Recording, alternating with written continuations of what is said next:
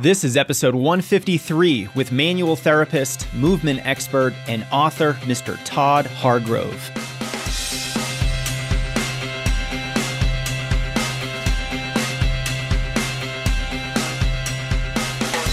Welcome to the Strength Running Podcast. I'm Jason Fitzgerald, host of the podcast and head coach of Strength Running.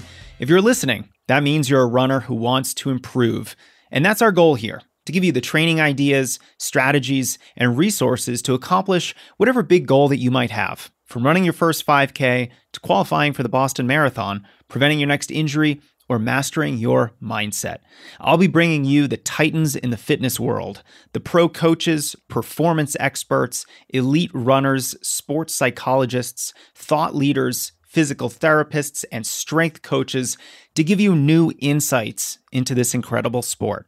I want you to better understand running, to view knowledge as a competitive advantage, and to always have the tools to take your running to the next level.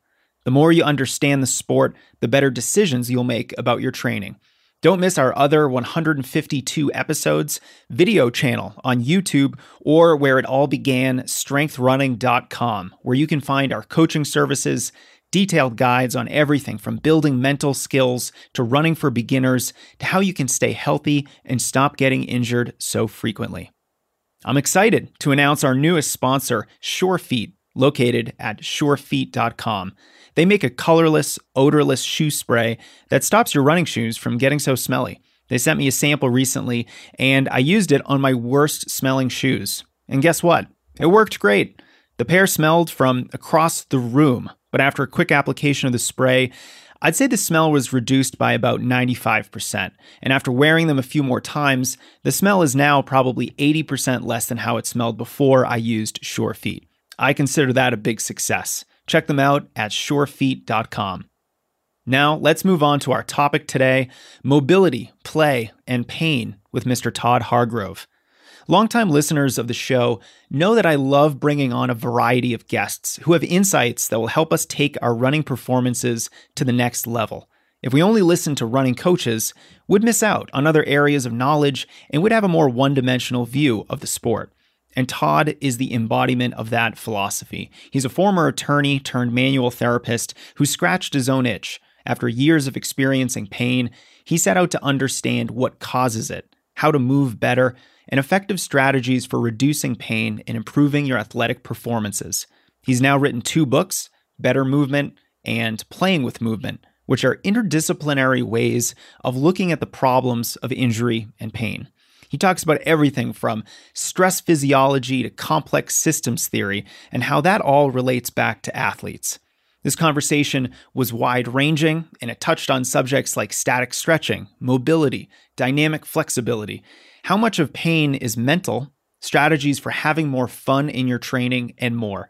I think you're going to get a lot out of this episode, so get ready to take some notes. Without further delay, please enjoy my conversation with Mr. Todd Hargrove. Todd, I'm excited to speak with you today. Thanks for being here. Thanks very much for having me, Jason. So, I came across your book, Playing with Movement How to Explore the Many Dimensions of Physical Health and Performance. And I just knew that I needed to talk with you. So I've already bought your book and I can't wait to dive in. Full disclosure, I haven't read it just yet, but I wanted to explore some of the issues that you bring up in the book, specifically around play and movement and pain. Um, but maybe we can start with because this book is fairly wide ranging in the topics that it covers, maybe we can start with why you wrote this book in the first place. Was there a problem that you were experiencing or a perspective about this big topic that you felt wasn't being addressed? Yeah, I mean, the, the, the one of the basic premises of the book is that, uh, or at least what I try to do, is divide your physical activity kind of think of it on a spectrum from uh, play to work. So, physical activities that are more in the nature of play are very intrinsically motivating, uh, exploratory, they're fun, they're variable, they're, they're very open ended and unstructured. Nobody's telling you what to do. You have a lot of choice in what you're doing, and there's a curiosity to it. And then the opposite end of the spectrum is physical activities that I would call work uh, and these would be very repetitive, invariant, highly structured and prescribed and scientific, and someone's telling you exactly what to do. There's not much exploration. You know where the destination is, and you're following instructions to get there. And they're not very intrinsically motivating or fun. They might be boring, uh, take a lot of discipline and willpower to complete. And I think both of those kinds of activity are good and are productive and can help you achieve your goals. But I think as a society, uh, trainers and therapists and most people have tipped the balance too much towards thinking of their physical activity as work, and we're paying the price in some ways.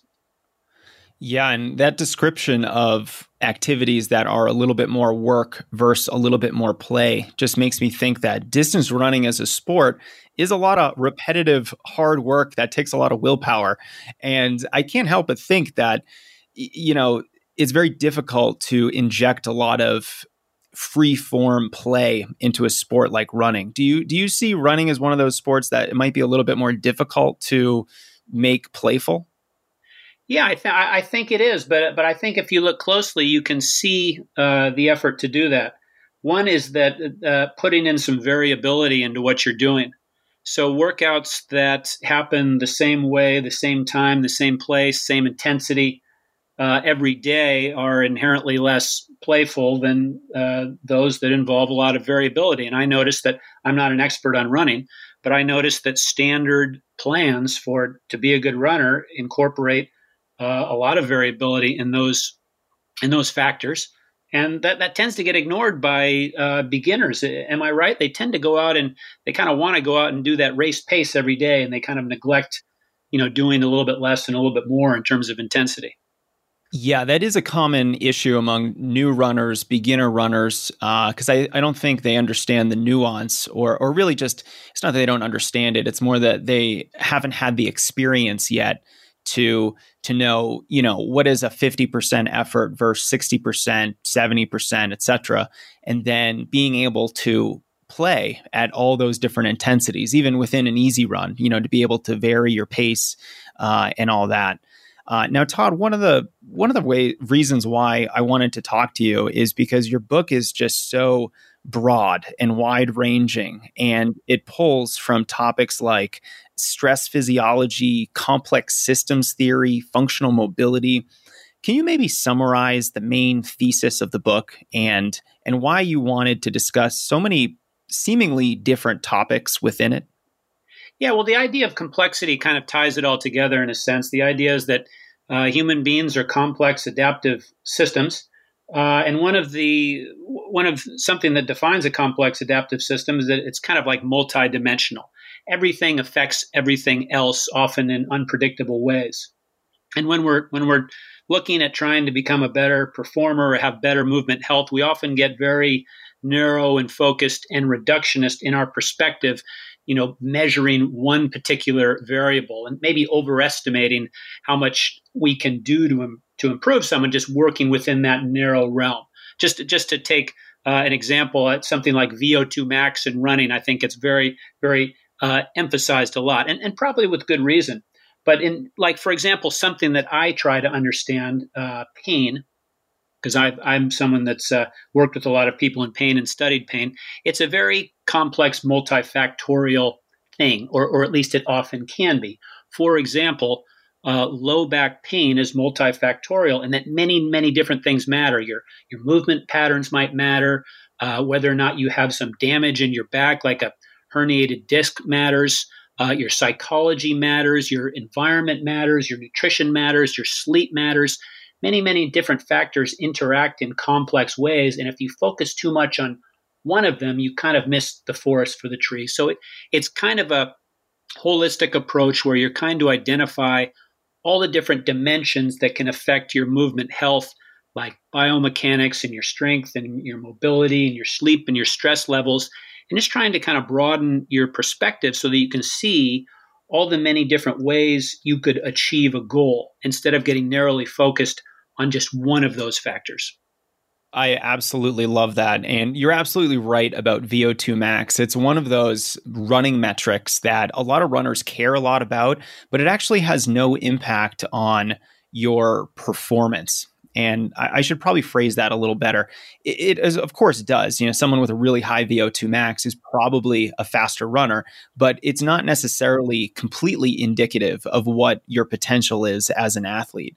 And so many other things go into your performances everything from your running economy to your lactate threshold um, your muscle strength and on and on. So you, are right. I think this this idea of over focusing on a single metric can be very misleading and it causes you to get very pigeonholed into a, a one-dimensional way of training where you know you're only focusing on you know uh, one element of your fitness that you're working on uh, at one time um, now, a big part of the book is is movement and mobility, and and how that uh, really impacts your your your kind of fitness practice and and play and all that. And I, I'd love to offer you a chance to kind of set the record straight on something that most people believe is true about either movement or mobility, but you know is not.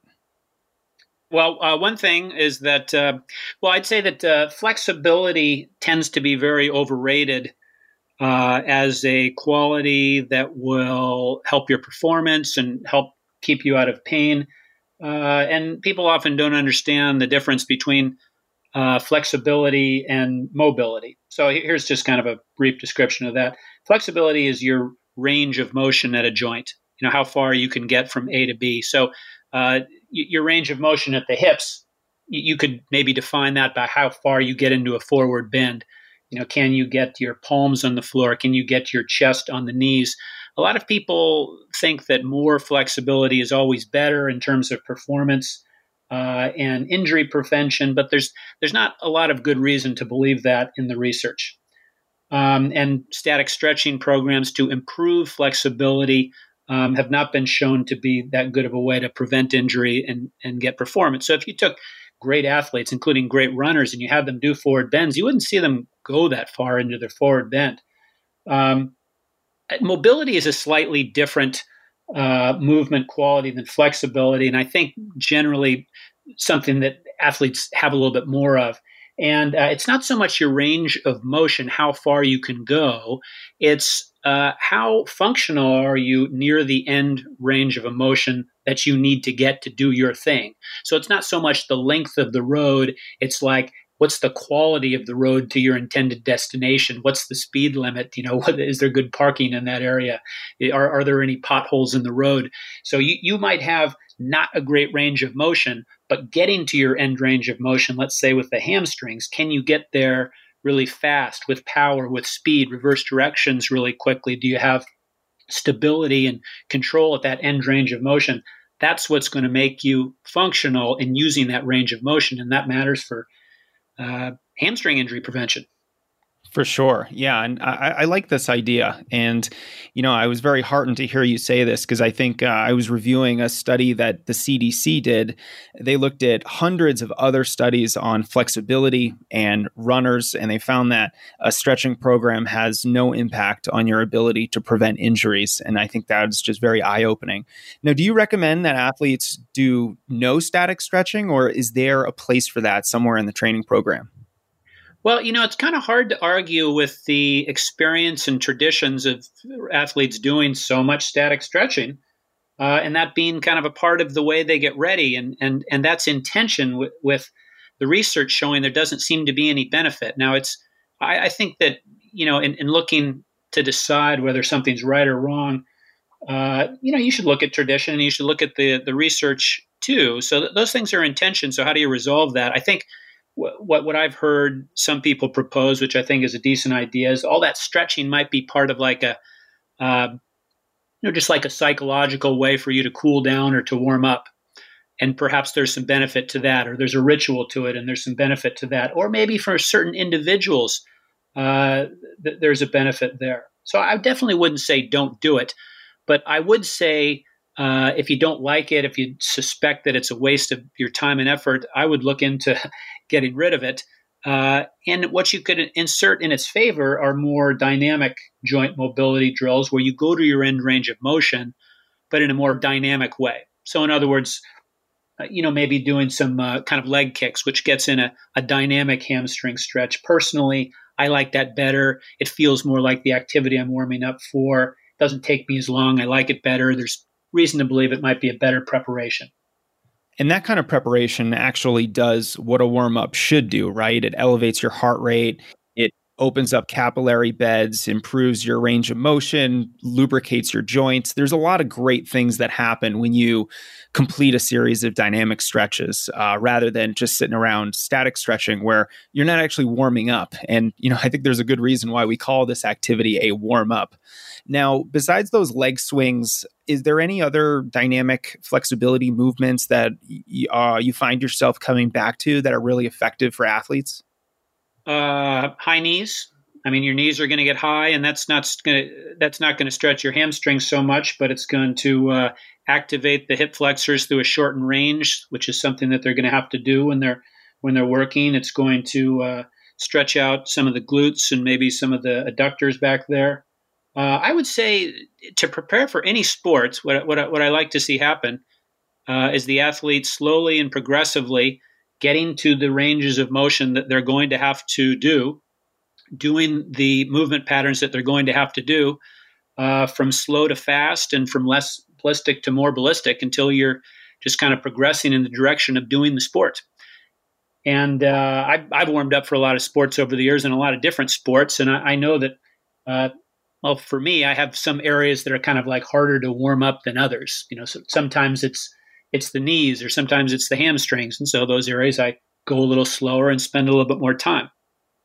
For sure. And I think there's a lot of value in thinking about the warm up as a sport specific activity, something that you definitely want to tailor to whatever activity it is that you're about to engage in. And for our audience, for runners, you know, I, I personally think one of the best warm ups is a series of different types of lunges and then some forward and side leg swings.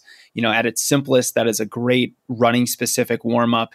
Uh, and then, of course, when you start running, you know, let's start at a really easy easy conversational effort so that you know even the beginning of your run is also part of that warm up process um, now todd when we talked earlier about play and how running likely wasn't one of the sports where there's a lot of play in it, you know, just, you know, foundationally.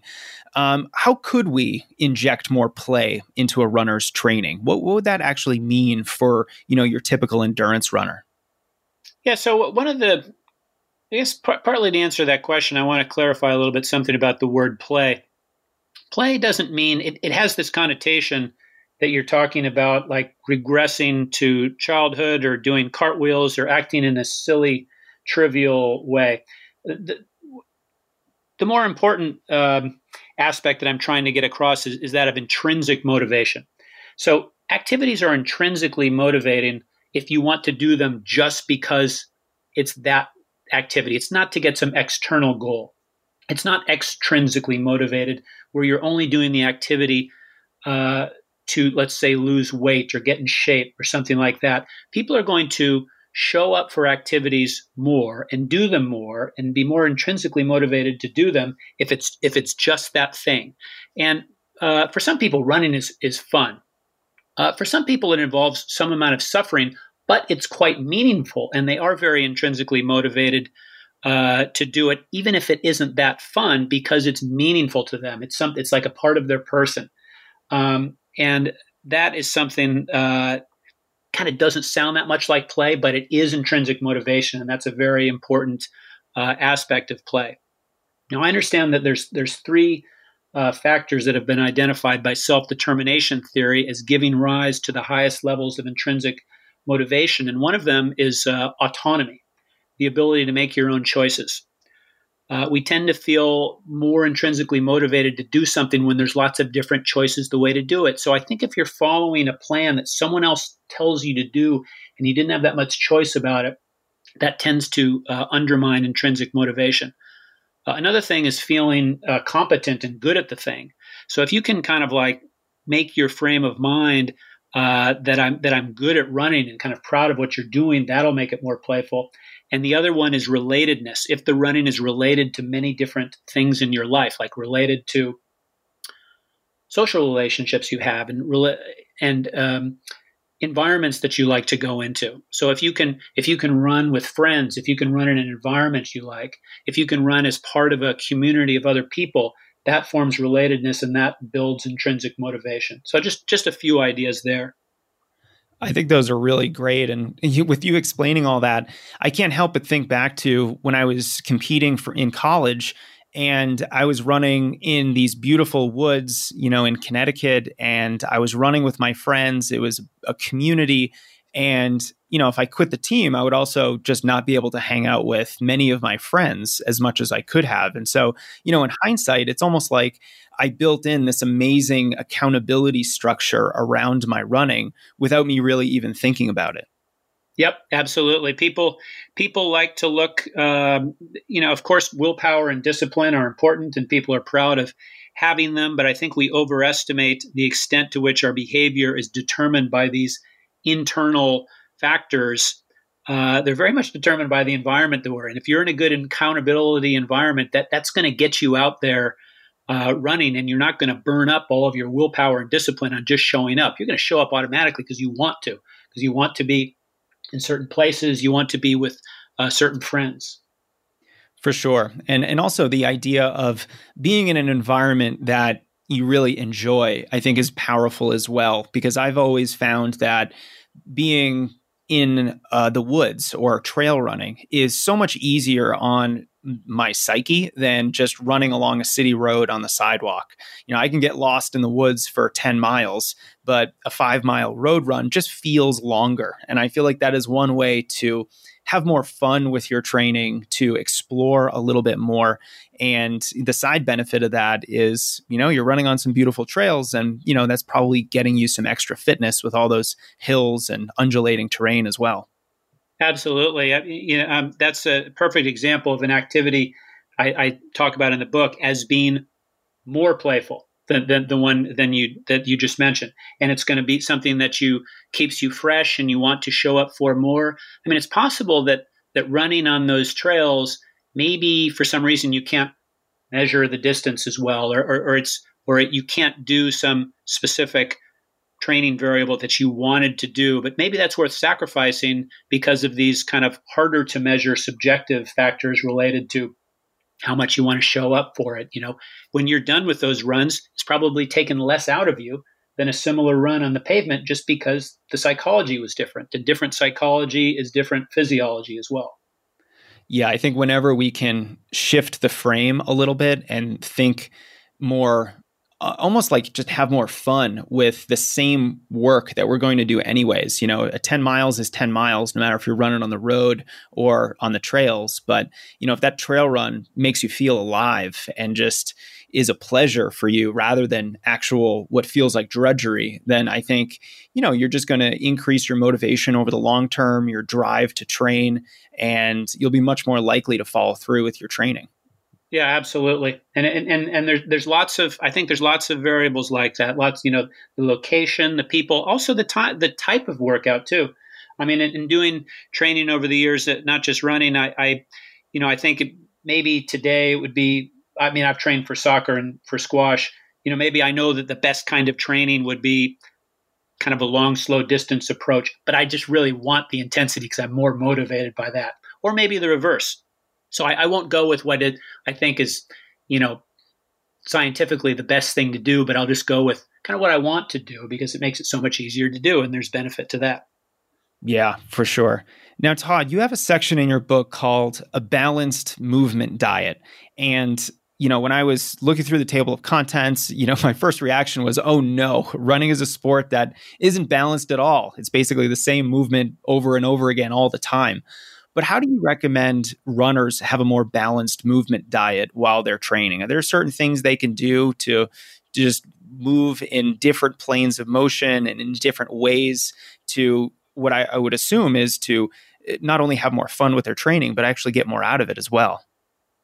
Yeah, so the diet analogy, I, I think I got that from uh, Nick Tumminello or Katy Bowman, and, and the idea uh, is in deciding, you know, what what kinds of exercises are healthiest for people. There's kind of a rough analogy to food.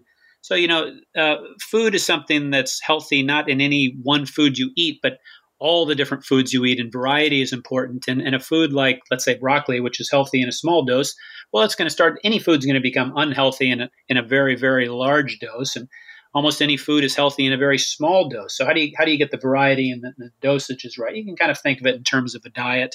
Well, if you're doing nothing but nothing but running, uh, running's a very, very healthy to do thing to do. But if that's all you do and you're doing a ton of it, it starts to become more like a toxin than, than a nutrient. So you should try to balance that out with other things, of course. And, and I think that, uh, you know, through tradition, through practice, runners have probably kind of figured that out pretty well on their own. Uh, you know, they know they have a decent idea of what's going to keep them injury free. Uh, I know some runners, a nice compliment for them to the running is something like yoga, where you go through very large ranges of motion. You work on stabilizer strength for certain kinds of muscles, and it's a very kind of relaxing parasympathetic type of a thing that, that chills you out and helps prevent the injuries and then strength training would be a good another good complement as well because you you know you're building up the strength of some of the muscles that aren't able to be strengthened and that might help prevent injury and, and uh, promote performance as well. So this almost sounds like we are trying to balance the very sport specific movement of running with other types of exercise that are going to both complement the running itself and you know maybe allow us to better express our running fitness but then also counteract some of the imbalances and some of the repetition of running so that we can stay healthy and not get so many injuries yeah, yeah. And another way to look at it is, I think the you know the government recommendations for healthy exercise for everyone, which is based on just kind of mountains of research about the benefits of different kinds of exercises. You know, they tend to think in I think maybe three or four different categories. There's aerobic exercise, which running covers fantastically. Strength or resistance exercise, which is pretty much missing from running, and then uh, maybe a little bit less important, uh, maintaining good mobility and functional movement patterns, which running does a little bit of that, but that's where strength training or yoga would come in. So getting getting all of those, the, the aerobic, the strength, the mobility, movement patterns thing, that's to me that's kind of covering your bases. And you know, just adding a little bit to the running is, is a way to do that. Well, Todd, you're really speaking my language here because I'm sort of the coach who's always talking about other things besides running. You know, I'm kind of uh, really into strength training for runners because I understand the just enormous benefit that it has, and not only for your performance, helping you actually race faster, but in helping you stay healthy and prevent injuries. So uh, I think all of that work that we do outside of running is just so integral from the dynamic warm up to cross training to strength training. I don't even consider strength training, cross training. I just consider it, you know, part of the normal training that you have to do to reach your potential as a runner. So uh, I'm glad to I'm glad to hear that you think that there's such an important role that that activity has to play in uh, the runner's training, and and really it it goes beyond a runner's training because it's for their general health as well. If you you avoid these things, the strength training, the cross training, almost at your own peril, because sooner or later it'll come back to bite you. Yeah, well, I think there is this tension between uh, general health and performance. I this I have this theory that if you're uh, getting involved in some new sport where there's running or strength training, and many other things, as you pass from the novice stage to the intermediate stage, the additional exercise you're doing is going to be healthy for you and promote your general health. And then as you're passing from the intermediate stage into the expert and especially the elite stage, the extreme amount of training stress that you have to go under, and especially the specificity of it, will probably start working to undermine your general health. So you have to sacrifice a little bit gen- general health to to get to the highest levels uh, of running. And and so I think people who you know get to that or are progressing to those levels kind of notice that. Yeah, for sure. I mean, those elite runners, you know, they almost have to run 100 miles a week or more to be competitive on the world stage. And, you know, there's there's very few people who would say that running 120 miles a week is a good thing for your general health. I mean, you're clearly doing that for a very specific reason. You can get most of the heart health benefits of running with 20 to 30 minutes a couple times a week. You know, certainly not uh, 15 miles a day. Yeah. Hey, can I ask you a question? Sure. you were talking about. I was one. So I kind of just started uh, a running program. I haven't been much of a runner before, but I've been doing it for about three months now, training for 5K, and I'm running about six times a week.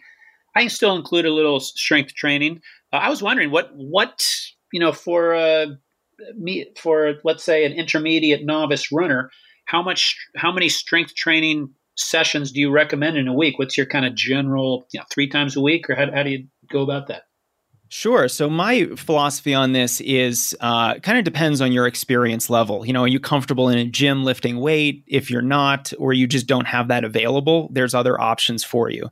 So if we're not talking about the gym and weightlifting, then I have a pretty simple framework. I like to see runners sandwich their runs between a dynamic warm up to start and then about 10 to 20 minutes of runner specific core strength or other mobility work after the run is finished. And so if you're running 6 days a week, I'd love for you to do 6 6 sessions of some some type of core strength work. Now, these sessions are not super challenging, you know, you're not in the gym doing heavy squats or deadlifts, that kind of thing. But, you know, we're talking about maybe uh, a, a 10 or 15 minute core circuit where you're hitting everything from you know your glutes to your lower back your obliques your deep lower abs uh, more of a comprehensive core circuit than just working on you know those visible abs right in front. Uh, and then there's more runner specific strength training that has a little bit more of a focus on the hips and the glutes to help you stay healthy and to improve performance. Um, but that is my philosophy. And then if you uh, are comfortable in the gym, you want to actually lift some weights, then we can replace two of those body weight strength and core days with a dedicated session in the gym where we are lifting relatively heavy weight and we're kind of going through some of those more fundamental compound multi joint movements. Yeah, cool. That well, that sounds kind of like what I'm doing. oh, great. Yeah, I think I think it's really helpful for not only the injury prevention benefits, you know, if you follow every run with 10 or 15 minutes of some body weight exercises, I think it's fantastic for helping you stay healthy. Uh, but then it's also for further re- ingraining this idea that you aren't just a runner, you are an athlete that specializes in running. And I think that is an important distinction because then, you know, you start adding in all the other things that I think runners should be adding into their training from strength work to drills to core work to uh, bounding exercises or plyometrics, and the list goes on of all the other things we do outside of just going out there for an easy run or logging our mileage because that's what really makes us into a more well-rounded athlete which is yeah, great for our dimensional idea that i'm talking about yeah. Exactly. So how's your uh it's great to hear that you started running. Uh how is it going so far? Are you up to a 5k distance? Yeah, well, uh, the, the, the interesting thing for me is is basically developing the intrinsic motivation to do it. So my whole life, I've been soccer player and a, a tennis player and a squash player, and it's all ball sports. I mean, to me, in my whole life, it's like I can be motivated to run around at high intensity or low intensity for a while if there's a ball to run after. but for, for, most of my life, running has just been miserable. And but since the pandemic hit and I haven't been able to play ball sports, I'm like, I'm going to figure this out. I'm going to do it.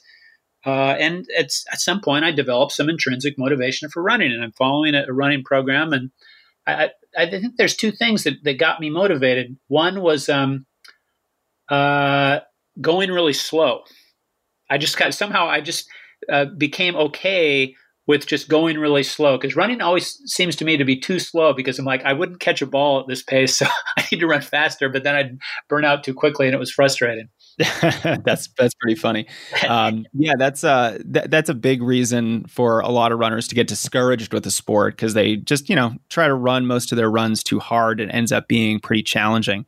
Uh, and I know for me when I started running, as soon as you get a couple weeks in, you know maybe three four weeks in, and every run stops being mostly a struggle. Once I started experiencing a little bit of progress, and progress does happen fairly quickly when you first start running I got hooked because I just loved this uh, this idea that if I put in the work, I will see progress and improvement. And it goes back to that idea of having autonomy over your your sport, your fitness, and and that's what I felt, and that's what really gave me that intrinsic motivation. Yeah, that's that's very similar to, to, what I experienced, and the, and the other is just being kind of a, a science geek and, and reading about this stuff and, and learning about it and applying scientific principles to the training process. I think that doing that can easily, in some some ways, can undermine the playfulness of what you're doing because it's it's telling you what to do too much, and it's. Uh, but in another way, if you really kind of like numbers and have fun with numbers, it can make it more fun. Yeah, absolutely. And and I think for any, you know, a lot of runners are these, you know, hard charging kind of folks who who like to have a plan and then execute that plan. You know, that is, you know, a, a runner's mentality in a nutshell right there. Um, now, Todd, when you talked about you know your experience with running and it was a lot of misery at first but now you're you're starting to get the hang of it i do want to talk a little bit more about about pain because um, there's a big section in your book about pain and in a sport like running, we often, I think, confuse pain with running related fatigue and discomfort, especially when we're running a harder workout or running a race for sure. And, you know, we experience actual pain when we're injured, which is unfortunately quite often in our sport. But how do you define pain and, and what is the purpose of experiencing pain? Well, it's uh, it, the, the purpose of pain is to protect the body from perceived uh, physical threats to the body. So, in that sense, there is kind of a rough analogy between fatigue and pain. Pain is uh, a conscious experience, an emotion you have that uh, is intended to protect you against the perceived threat of, of using too much of your uh, energy stores and maybe causing some kind of catastrophic failure in, in, the amount of energy you have or something like that. That's the view of Tim Noakes, if you know Tim Noakes, and that's kind of his central governor theory of fatigue. So when you're when you're running when you're running down, uh, the brain is basically you know monitoring all of the information in your body and telling you to stop. It's creating an emotion telling you now's the time to uh, stop because something bad's going to happen. And part of the reason you get more fatigue resistant is you kind of train your brain to realize that nothing bad's going to happen. We can let up this governor a little bit and, and run a little bit faster, a little bit longer, and, and nothing bad's going to happen. And there is a rough analogy to pain there. People uh, don't understand that much that a lot of the reasons we have pain is enhanced sensitivity in the threat detection systems in the body, not just a dangerous condition in the body. So if your back hurts, that might be because there's really damage in the back, or it might be because the nervous system, the peripheral nervous system, the central nervous system, the brain is just very sensitized to what's going on there and is creating this pain to kind of get you to be really careful about that back, even though there's not a super dangerous condition in the back. That's one of the reasons pain is so incredibly complex. Yeah. And, you know, when you were defining pain as this protection mechanism against a perceived threat. I thought the word perceived was very interesting there. And then you said also that, that definitely the interesting word in that phrase. right. exactly. That's the operative word. It's doing a lot of work in that sentence. And uh, and then you said, you know, you you might have pain because you have enhanced sensitivity in an area. And and I'm almost thinking is pain just entirely in our heads? I mean, obviously there's some physical uh, it can be some physical cause to it, but how much of it is in our heads? Well, pain, pain, is very much in the brain, but in the head is a very bad phrase. So let, let me just clarify that a little bit. So pain uh, depends on a certain kind of brain activity happening. You know, the brain is processing sensory information from the body. Like if I get a knife in, in my back, there's sensors uh, in my back that are going to send sensory information uh, to the brain, and the brain's going to process that information. It's going to perceive there's a problem there. It's going to create pain to warn me of the dangerous condition and get some doctor's help, uh, something like that. So pain always depends on certain kinds of brain activity happening. So in some sense, pain is in the brain. You shouldn't say that pain is in the head because that sounds like pain is imaginary or made up, or we could just think pain away if we had the right attitude. Uh, now, pain doesn't does depend on perception, and perceptions uh, can be individual and they can be kind of mistaken and there, there, can be illusions in the way we perceive things and we can we can change perceptions uh, you know based on what we think or what we feel or or lots of stuff uh, but we can't think pain away uh, and pain is always real yeah, and I didn't mean to say that it was just uh, some imaginary thing in the no, ether. No, I know you didn't, but that's an important caveat that I always want to throw out there. Yeah, no, thank you for for that distinction. Um, now, one of the other things that you mentioned in your book that I wanted to explore a little bit that I thought was just fascinating is this idea of pain habits. Can you talk more about this and, and what exactly a pain habit might be? Well, uh, pain depends on certain patterns of activity happening in the nervous system. This, this is a, this is a pretty complex idea. So when when you have a, a pain, there, uh, let's say in your back, there there's a certain nervous system pathway uh, that uh, you know instantiates the pain, and neurons that uh, fire together wire together. And over time, if a certain neural pathway is is going down all the time in your brain, it kind of facilitates that pathway and makes it uh, more likely to happen. Uh, so this is why if you've had pain for a long period of time, let's say any pains that you have had for six months and are not going away, even though there's been a really good chance to heal the damage that caused the pain in the first place.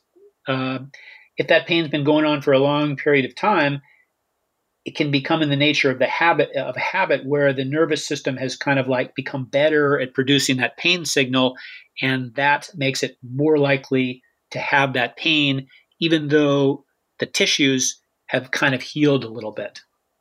This is fascinating. So, when the nervous system becomes more sensitive to producing this pain signal, uh, does does that mean there's still something going on in the previously injured tissue that is causing that, or is this is this a, a, a neural response in the brain? Yeah, well, this is a there's a lot of uncertainty here, and you, you find a lot of debate and different opinions among different people. Um, low back pain is kind of one of the best examples of uh, something that we've studied a ton, but that we still don't really know that much about.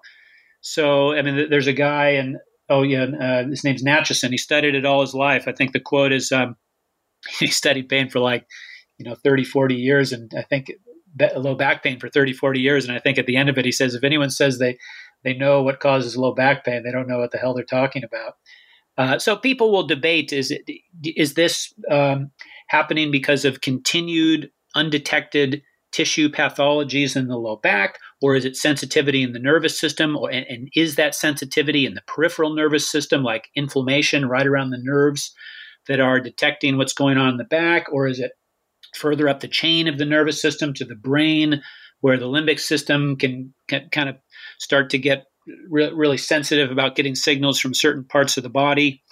Um, it, it, it is very, very hard to know exactly why someone's hurting for a long period of time. But one of the things we do know is that pain that's been going on for a while is can be really uh, very hard to get rid of and very resistant to treatment. And so, you know, if, if someone comes into my office and they've said they've had chronic back pain for for five years, uh, they have hope of getting rid of it, but it, it's challenging.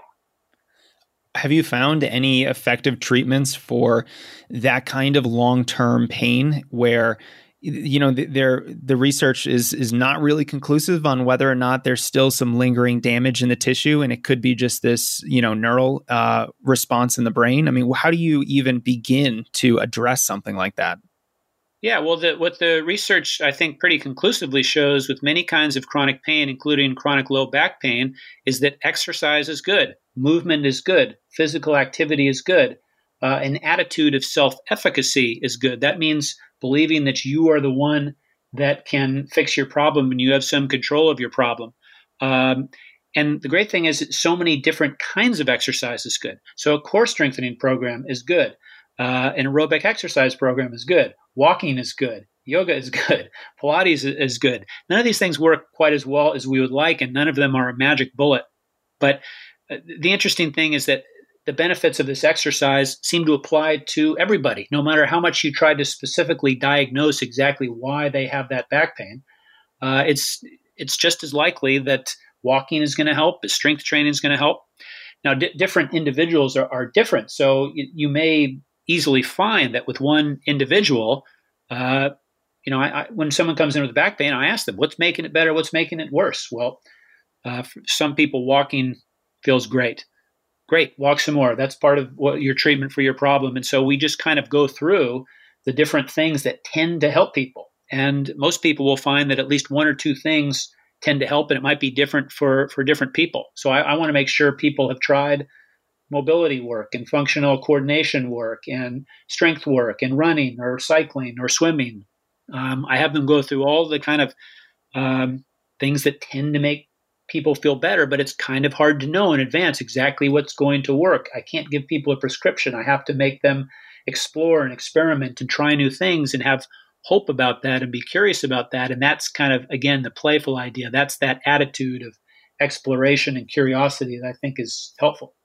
Yeah. And this is such a great testament to the idea that to find what works for you, you know, you have to go through a bunch of different things um, and see how they interact with your body and how you respond to them and and I think this is true not only for you know treating some of those long-term issues of pain but also finding a training style and a training approach that really works for you and your goals uh, you know and everything from picking out your running shoes. I mean this is this is uh, so so important to all of those different areas because you know we're all unique and and our bodies respond to these different training stresses in, in very different ways.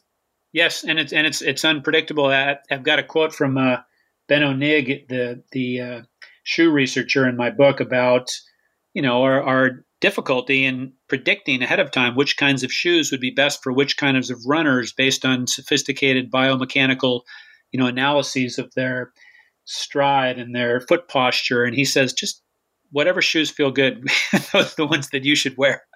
so yeah, that's, that's my advice too. I, I, never never go down the road of recommending specific models of shoes because I honestly have no idea, and I don't think anyone else does either. Yeah, yeah. There's a humbleness about your ability to predict things with the, these scientific methods that kind of underlies part of the uh, what I'm talking about here. But uh, you know, with running, there, man, there is so much that we do know. I mean, there's no no mystery about uh, you guys. You guys have got a sport where lots of the variables are very measurable, and a lot of it's very controllable, and you can really apply science to get better at what you're doing. It's kind of different than some of the sports I'm interested in, where it's there's more complex events going on, and you can't measure anything. Yeah, there's there's strategy and gameplay that takes that complexity to a whole different level for sure. Um, so, Todd, I want to end with some actionable advice for our listeners. If you look back over all the work that you put into this book, not to mention your previous book, A Guide to Better Movement, what would you say are the low hanging fruits, the relatively easy strategies that perhaps have outsized payoffs to help us runners move better, perform better, and hopefully have less pain? Well, that's a great phrase, low hanging fruit, because that's in my book as well. And I, I, I, that's kind of my advice is pick the low hanging fruit. So to kind of go back to that uh, diet analogy, you know, there's so many different uh, things that you need to eat to be healthy. There's many different kinds of nutrient deficiencies that you might have. If you're someone that's, uh, you know, if you've got a, a vitamin C deficiency and you're getting scurvy, eating just a few lemons or limes is going to deliver this incredible benefit, right? Uh, but then after you eat those and you cure that deficiency, eating additional limes or lemons is not really going to do any, anything at all for you. So I guess what I'm saying is, you know, find a, a weakness. You know, health and health and performance is this multi-dimensional thing, and there's there's social aspects, there's psychological aspects, there's the sleep part of it, there's the nutrition part of it. You know, within running, there's there's running with speed and there's running with endurance, and then there's the there's the, uh, the the running form aspect to it. You know, if you can if you can find and eliminate a something that you just an area that you've just completely neglected, that that can usually be done with like a minimum of effort, right? Because you can move from the novice stage to the intermediate stage really, really easily. So finding that low hanging fruit, whatever it is for you, and picking it, I guess would be my advice, and and being aware of all the different dimensions there are to running and the different you know targets you could aim at. I love it. Todd, that is so helpful. Thank you so much for your expertise and sharing some of the big concepts and ideas from your latest book. Have I missed anything that you think is important for our listenership of runners that you'd like to add? No, not at all. I, I, I uh, you said you didn't read the book, but somehow you were able to kind of hit on all the best, uh, best parts of it, and even use the phrases I used in the book. Wow, I'm I don't know how I could do that, but uh, I just really looked at the table of contents and just reading the table of contents, I was okay. Yeah, I, I had to add to card because that book is really speaks to so many different topics that I'm interested in. Everything from, you know, movement and mobility to pain and improving your performance by not necessarily working harder, but working smarter. So uh, I can't wait until it arrives. I should probably check the tracking because it probably should be here. it should already have been here. Well, thanks a lot for having me. Enjoyed it. Yeah, I appreciate it, Todd. Thank you. Thank you for listening to my discussion about movement with Todd Hargrove. If you'd like to check out his book, look for Playing with Movement How to Explore the Many Dimensions of Physical Health and Performance on Amazon or your nearest bookstore. You can also find him on Twitter at Todd Hargrove. And another big thanks to our sponsor, SureFeet. They make a colorless, odorless, and immediate acting anti odor spray for smelly running shoes. And this stuff works, guys. I was hesitant to partner with them at first, so I decided to try it myself. And SureFeet delivered. As soon as I sprayed the shoes and it dried, nearly all of the smell was gone, and it stayed almost entirely gone for weeks. Just one quick suggestion don't put the spray on very thick because then it won't dry completely clear. But I've just had a great experience with the product. It's incredibly useful, and I love that it's made in the USA and each bottle can treat about 10 pairs of shoes. My next project is using it on a pair of new running shoes because it's best as a preventative tool rather than on already smelly shoes. It doesn't wash off, it doesn't wear away, and it doesn't contain any nasty chemicals. If you're surrounded by filthy shoes, go to surefeet.com and get a twin pack of their spray. It works and my wife is very thankful for that. All right, I hope you enjoyed today's show. If you did, if this podcast is giving you value, then a review in Apple Music is something that would make this host very happy. Thank you for listening, and we'll be in touch very soon.